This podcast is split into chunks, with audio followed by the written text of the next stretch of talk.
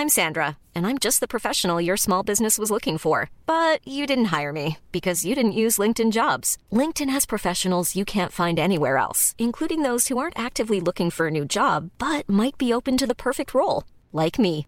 In a given month, over 70% of LinkedIn users don't visit other leading job sites. So if you're not looking on LinkedIn, you'll miss out on great candidates like Sandra. Start hiring professionals like a professional. Post your free job on linkedin.com/people today.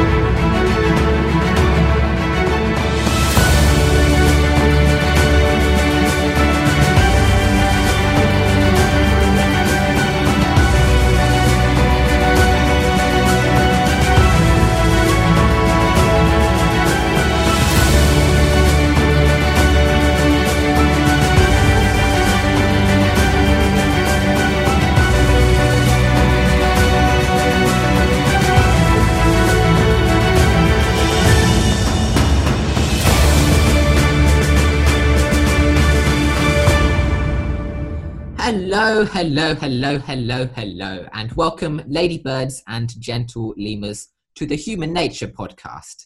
Here we explore the ups and downs of being Homo sapiens and learn a thing or two on how to be a better animal. My name is Elliot Connor, and I'm at least half elephant. But the star of the show today is none other than Jim Thomas, an Australian zoologist, explorer, and conservationist. Welcome, Jim. Hi, thank you for having me. Well, I can tell you straight off that Jim has one heck of a story behind him, and I'm so glad to have him on the show today. Your work, of course, revolves around the amazingly diverse communities of Papua New Guinea, where you've devoted your life to protecting an equally wonderful array of endangered tree kangaroos through the Tenkile Conservation Alliance since 2003 You've been commended for the Peter Rawlinson Conservation Hero Award, awarded the Australian Geographic Conservationist of the Year Award, and hold an adjunct fellowship with Deakin University. You've raised 4 million US dollars in funding to protect the island's fauna, and I'm told you're also fluent in pidgin English. Tell me though, you've still got a good number of years ahead of you. What's your grand vision for the decade to come, and what do you hope to achieve? Well, yes, as you said, been working in Papua New Guinea for a long time. It's 17 years, and I'm, I'm glad to hear you say, Elliot, that I've got a lot of years to come, because um, it's, it's good to hear that. Um, so, in the decades to come, well, we want to finally get the Torricelli Mountain Range Conservation Area over the line with the government. We're very close at the moment in the last stages of approval. And that's the total habitat of the Tenkile tree kangaroo, and the other critically endangered tree kangaroo in that mountain range called the Weimang. So, in answering your question, it's getting that established and getting the management plan rolled out much better with the villages and seeing if we can expand that area. Because, as we've found with our work, the numbers of the tree kangaroos are increasing and they're just being found in areas where they haven't been seen for a long time. So, we have to go into villages which now have it on their land that didn't before. So that's that's the plan for the next ten years. A fine objective to be sure, and I know all of our listeners are fully behind you in making this dream a reality. On Human Nature, we like to have our guests speak about an animal that's dear to them.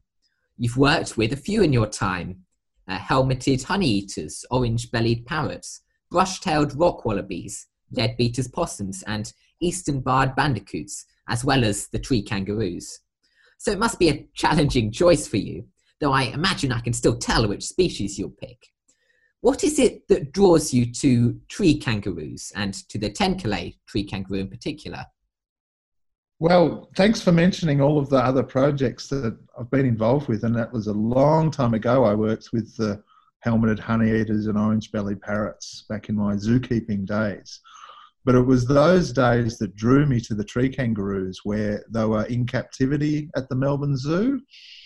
And there was a big fuss around 1996 when the Goodfellows there uh, had a pouch young. They bred for the first time in a long time.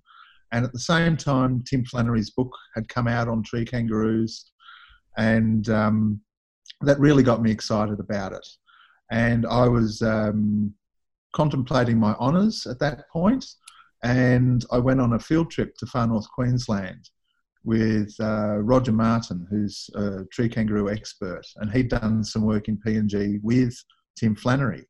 And it was getting to know Roger on this field trip and sitting around the campfire and listening to his stories about his adventures with Tim Flannery in Papua New Guinea. And he was saying, well, the Tenkile, it's, it's probably going to be hunted to extinction. There's too many people, um, too much pressure on the animals. And as for the Weimang, it's probably already gone. And that really raised my interests, being a conservationist working with a number of other endangered species in, from Australia. I was just drawn to his stories and drawn to the book of Tim Flannery on tree kangaroos. And for whatever reason, and I can't exactly pinpoint it, I said to myself, I want to go to that, go to Papua New Guinea, and I want to save the, both of those species, the Tenkile and the Weimang tree kangaroos. And so that's that's what got me going with the tree kangaroos, and got us there in the first place. Yeah. Wow. Now that's a mighty fine answer, and just the tip of the iceberg I sense when it comes to this life's work of yours. I haven't mentioned it thus far, but of course you were behind the award winning documentary Into the Jungle, which covers this quest of yours uh, with your wife, uh, made into Papua New Guinea, working with local communities to make them part of the solution in saving tree kangaroos. It features also David Attenborough and Jane Goodall, and I'd highly recommend it to all of our listeners. How did it feel to you to be able to tell your story in such a powerful way? And how did you approach the daunting task of changing the lifestyles of these local tribes, bringing them full circle as tree kangaroo protectors? Well, I'll, I'll answer the, the question from the from the end there you know, with the with the people. How did we get them to become tree kangaroo protectors? Well, traditionally they always were tree kangaroo protectors. So the Tenkile and the Weimang tree kangaroos all have ancestral stories. Some villagers believe that the tree kangaroo uh, is part of them. They evolved from tree kangaroos. Others have special cultural stories about where it evolved and how precious that area is, and and evil spirits are there, and we don't dare go there. So they've always been tree kangaroo protectors at heart. But with the influence of the West, the increase of the, the human population, the pressures on the wildlife just became so much more. And so the Tenkile, which was always eaten, was eaten more by more people, more people out in the bush, more people killing it, to the point where it got critically endangered. So when Tim Flannery came in in the um, late 80s, he realised that it was on the brink back then. So we tried to initially stop the hunting and we established a hunting moratorium with the villagers and they agreed. But there was very much a prid, prid quo quo attitude. Okay, we're going to sign this, but we want something in return. So we realized it was more about the people uh, in a sense than the animals. We had to help the people so that they wouldn't take out their animal, even though it was very important to them. So we had to rejoin their culture to their present way of thinking. And a lot of it was already there, but a lot of it had already been lost. So giving people the um, uh, the will and the acknowledgement of their culture that it is a conservation is important and then we combine those uh, those attitudes and those um, that way of thinking and that attempted behaviour change in conjunction with delivering community development projects and employment. So we looked at what the people really needed. How are we going to change their behaviour? What do they right, rightly need right now? And um, it was water. So we got funding from different avenues, most of the European Union, and we put water tanks in these villages. And so that changed people's behaviour by changing their life in that they had fresh water, less waterborne diseases, less workload load for women. It resulted in less domestic violence. Kids were able to do their homework after school and get better grades. And it just changed. And uh, that was the way of rejoining the culture with the people uh, and getting them catching up with modern days of um, of living. You know, basic human rights being delivered to them. Yeah. Wonderful, no, really wonderful, and that's such a powerful, inspiring story. There certainly are those species which everyone knows about, and there are those which everyone should know about. Tree kangaroos uh, really fall in that latter category. Uh, semantically, they're grouped with their ground dwelling cousins, but biologically, their lifestyles couldn't be more different. I was trying to figure out how best to describe them before the show, and arrived at a cross between your stock standard red kangaroo and maybe a lemur as the closest approximation for their physical appearance. I wonder, Jim, how much do we know about these elusive creatures, and how much is there still to find out? Uh, well, there's this. We do know a fair bit about them, but there is a lot to find out about their life history, and it's not just a case of oh, it's a there's a tree kangaroo, there's 14 species of them, and they're placed into three different groups on the evolutionary scale.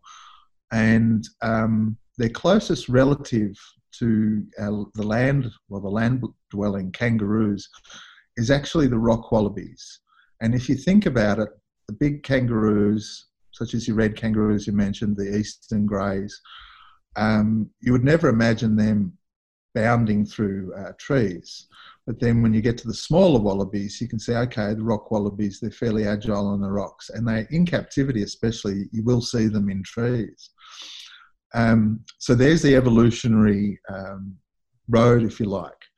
But it actually started um, from possums. So tree kangaroos evolved from possums. The possums went down to the ground. Those possums evolved into kangaroos, with the Australia becoming more arid. And for whatever reason, there was the niche in the rainforest that hadn't yet been occupied. There was a, a gap there. And some of those kangaroos re evolved and went back into the trees and became tree kangaroos. And um, they didn't regain their, uh, the use of their tail. See, when they were possums, the tail was prehensile. When they evolved back into the trees as tree kangaroos, it wasn't prehensile. So it's very much like, uh, like a kangaroo's is. Yeah. Yes, yeah. And I can imagine working in some of the environments of these dense rainforests. It can't be easy learning more about their life story, filling some of those gaps in the knowledge. Reading up on these creatures, I came across uh, what should perhaps have been an obvious fact that Alfred Russel Wallace, who co developed the theory of evolution with Darwin, encountered and wrote about uh, these species. He spent many years traveling in this part of the world and was quite intrigued by this process by which the kangaroos, which had descended, as you say, from the tree dwelling possums, uh, had adapted perfectly to this life on land, yet then chose to change their lifestyle once more, uh, taking on uh, these arboreal features, having to readapt uh, to the life in the trees. I'm not sure anyone's quite sure what this precise driver, what the mechanism was uh, which made them make this huge change, uh, this huge leap back. It did get me thinking, though. You've had the privilege of working with some of the greatest names in the space, with Attenborough and Goodall, as I mentioned before, with Tim Flannery as well, as you talk, uh, Australia's leading cons- conservationist, and I'm sure many more besides. Is there someone you look up to most of all, or whom you draw inspiration from in your line of work? I mean, what got you so fascinated in natural history in the first place? natural history in the first place, I was just always drawn to nature and animals from a very early age. Just, uh, just intrigued and always, uh, you know, going out to different national parks with the family, Wilson's Promontory, Mount Hotham, and then uh, I kept a lot of animals in captivity. So I kept a lot of uh, snakes and lizards and frogs and birds, and then was lucky enough to get a job at the zoo. And I think from working at the zoo and having that connection of animals in captivity, I made more of a connection with conservation and realised that there's so much more to it. And that's where I became more of a an, an avid conservationist. Here we've got X what we're doing here in captivity, and it's a big part of it, but there's so much more that needs to be done and I guess taking the inspiration from people like Tim Flannery, I, I guess he is a main source of in, inspiration for me. It was his books and his stories that got me drawn into taking the next step. So, in the case of the Tenkile, we're in a unique situation in that we were very lucky. Tim had gone in there, he described the animal, he'd published six or seven papers and a couple of uh, three books and his adventure stories too, like throwing away a leg. You know, there's a chapter on the Tenkile and his adventures there. And that really drew me in. So it was his writings. He inspired me to take that next step to become, you know, like an avid conservationist, look at the research, um, believe and trust in it, and um, do what's required to to save the animals. And um, that's basically what we've done. So yeah, so Tim Flannery's a, a main main uh, inspiration remains to be. We're in constant contact. He's a, a patron of the Tenkile Conservation Alliance, and um, yeah, we work with on, on, a few other projects as well. He's a he's an Australian uh, Australian icon, and yeah, as you said, leading conservationist in Australia. Absolutely. Well, I think that's a mighty fine answer. And I'd just like to say once more, on behalf of our entire audience, what an absolute pleasure it has been having you on the Human Nature podcast today. I'm lucky to have met some very passionate people as guests on the show, but I think it's safe to say you taught the lot. It's been an absolute honour, Jim, talking to you about the Tenkile and about your work. We'll both be back after the break uh, for the Human Nature quiz round, where Jim will compete against a small team of listeners on 10 specially prepared questions about kangaroos.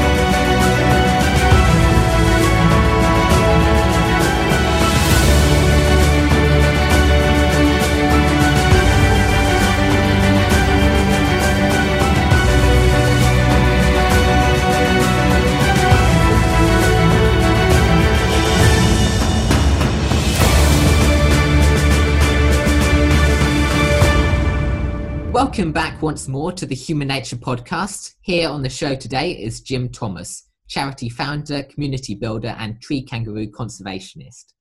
But as this is the Human Nature quiz round, he'll be facing up against a team of two randomly selected audience members for the chance to prove his wits in a series of questions about kangaroos and other Aussie critters.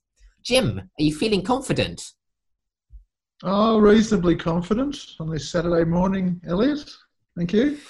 Wow, wow. I like the confidence, and we'll soon find out whether you've got the wits to run leaps and bounds ahead of this competition of yours. Without further ado, our contestants facing up against Jim are Ethan and Paul. Ethan is joining us from Northern Ireland in the UK, where it is, I believe, 1 a.m. in the morning. So thank you, Ethan, for joining the show. Hopefully, you can battle through and perhaps gain a victory. And we have Paul, who's a returning contestant. He performed very well against Nancy on space animal questions, but how will he fare on kangaroo trivia? How are you both feeling? Do you th- two think you can best Jim at this 10 Aussie animal trivia tidbits? Well, I don't know. It is morning. I haven't had breakfast, and this topic is on kangaroos, so it makes me feel a bit more hungry than usual. So, yeah. Yeah, I don't think I stand a chance at all. Like, I love animals, not gonna lie. Been to many zoos, but I don't even know if my brain's gonna work tonight. But yeah, I'll give it a go. Wow, wow. Well, it's a fine team we have, that's for sure. Uh, but straight to the point.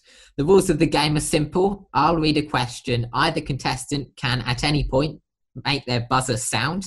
The fastest to the mark gets to answer first, but if they get it wrong, then their opponent will have the chance to steal the point with the correct answer. For question one, we'll have Jim versus Paul. And the question is When Captain Cook arrived in Australia and saw a kangaroo for the first time, which of these animals did he not liken it to? Your options are a wolf, a hare, a deer, and an ostrich. Oh, a fast answer from Paul. Paul, what are you going to say? Wolf. It's not a wolf, unfortunately. It was very fast, but incorrect. So, Jim, you'll Well, have the chance to steal. I think it's the ostrich. The ostrich is a very fine answer. That is correct. So, Jim, you have one point from first question. Very strong start. For question two, we'll have Ethan versus Jim. And your question is Cows and other ruminants, like kangaroos and deer, may produce large amounts of methane from their feeding strategy. But how much greenhouse gas do kangaroos make each day? Your options are 10 tons, 10 gallons, 10 grams, or none at all.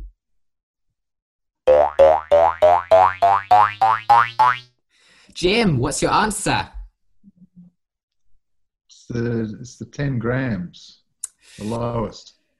It's not the 10 grams, unfortunately. You're very, very close, though. Ethan, would you like the chance to steal? I say none at all. None at all is the correct answer. Very, very good. And unfortunately, Jim, you just missed out on that one. Kangaroos actually don't produce any methane at all or any greenhouse gas. Uh, they're uniquely adapted to produce other gases from their feeding strategy, uh, which is quite fascinating if you think about it.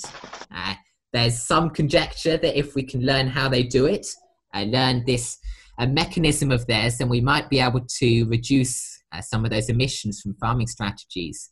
Uh, but it's quite amazing that they have this unique ability and it allows them to reabsorb a lot of that nutrition, a lot of that energy. So it's a very, very strong uh, start for both teams.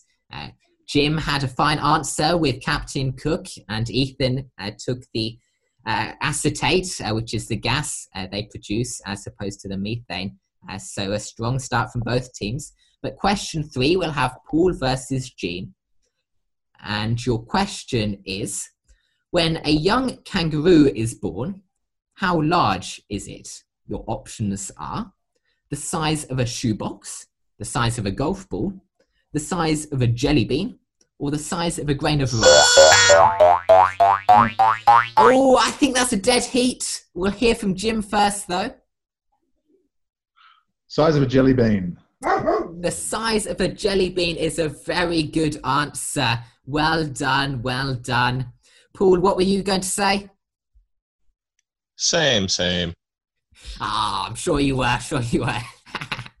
now, well done to both teams. Well done. It is a jelly bean indeed. Uh, they are born with a tiny, tiny size. It can be uh, as large as a jelly bean or even smaller. Uh, so it's quite incredible this survival strategy of theirs. Uh, kangaroos famously have a very brief pregnancy, uh, which allows them to adapt to the changing conditions they live in uh, to make the most of scarce resources when they're available. Uh, but a jelly bean is correct. So we have Jim on two and Ethan and Paul on one point. Going into question four, we'll have Ethan versus Jim. Your question is, again, on the theme of niche kangaroo knowledge. How long does it take a tiny young kangaroo, this jelly bean sized kangaroo at birth, to make the journey from uh, where it's born to one of its mother's teats. Your options are three weeks, three days, three hours, or three minutes.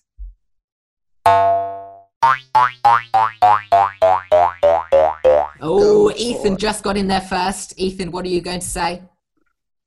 Minutes. I'm going to go for Three minutes is the correct answer. Very, very well done. That's another point to Ethan and Paul. So it will be two all moving into question five. Indeed, it takes them three minutes to make this journey of theirs. Uh, they'll uh, then move and uh, go to the teats and stay there for up to a month until they move into the pouch, uh, but continue suckling for many, many months until they're displaced, of course, by the next Joey coming along. Uh, but very well done, very well done. We're still on a dead heat. So, Jim and Paul, your question is question five Kangaroo Island is so named because you may choose A, because Captain Cook first spotted the creatures there, B, because explorer Matthew Flinders made a meal of the creatures on his passing by, C, because fossil evidence shows the creatures evolved near the island, or D, because the local tourism board thought it would be good for business. Oh, that was very close again, but Paul, you're just in first. I imagine it's got to do with tourism. Tourism is a good answer, but it's not the right answer. So, Jim, would you like to steal? Yeah, Matthew Flinders ate one. I think it's that one. That's a very, very strong answer. Yes, indeed. Matthew Flinders passing by uh, on one of his long journeys made a meal of some of the local kangaroos. I believe it was a soup uh, from uh, several of the kangaroos. Uh, I don't know what kangaroo soup tastes, like, uh, but that's how the island got its name. Uh, indeed, Kangaroo Island is so named because of the kangaroo soup Matthew Flinders made on the island. So we have Jim on three points and Ethan and Paul on two points. You have question six coming up, and question six will be Ethan versus Jim. Your question is In the Bagandji Aboriginal language, the word kangaroo means either horse, kangaroo, wombat, or I don't understand. Jim, Jim, what's your answer? I'm going to say I don't understand. Oh, it's a fine answer, no. but it's not the correct answer, unfortunately. Uh, there's a popular misconception that kangaroo is Aboriginal for I don't understand, uh, but we know now that isn't true. Uh, what happened actually is they first met other local tribes where they landed who had the kangaroo word uh, to mean the animal, of course, the kangaroo. Uh, but as they moved further inland, uh, these new tribes they encountered found the word kangaroo, and the Bagandji were one of them. And they adopted this word for the horses of the settlers, taking it to mean these animals they didn't know. Uh, so, horse indeed is the correct answer for this question. Uh, that was a tough one, hmm. uh, but neither team will score. So we have Jim still on three points and Ethan and Paul on two. Paul and Jim, your question is question seven.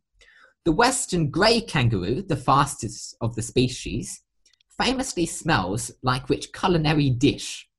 Your options are stir fry, lasagna, Caesar salad, or curry.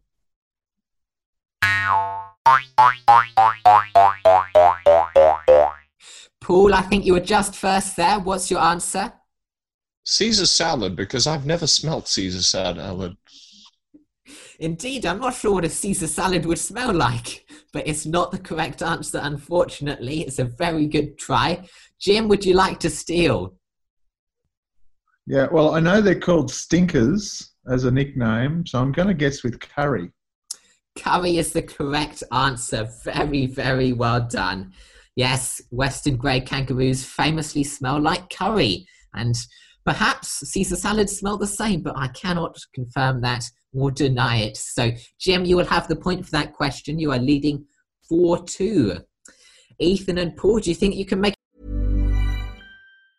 Mom deserves the best, and there's no better place to shop for Mother's Day than Whole Foods Market. They're your destination for unbeatable savings, from premium gifts to show-stopping flowers and irresistible desserts. Start by saving 33% with Prime on all body care and candles. Then get a 15-stem bunch of tulips for just $9.99 each with Prime. Round out Mom's menu with festive rosé, irresistible berry chantilly cake, and more special treats. Come celebrate Mother's Day at Whole Foods Market.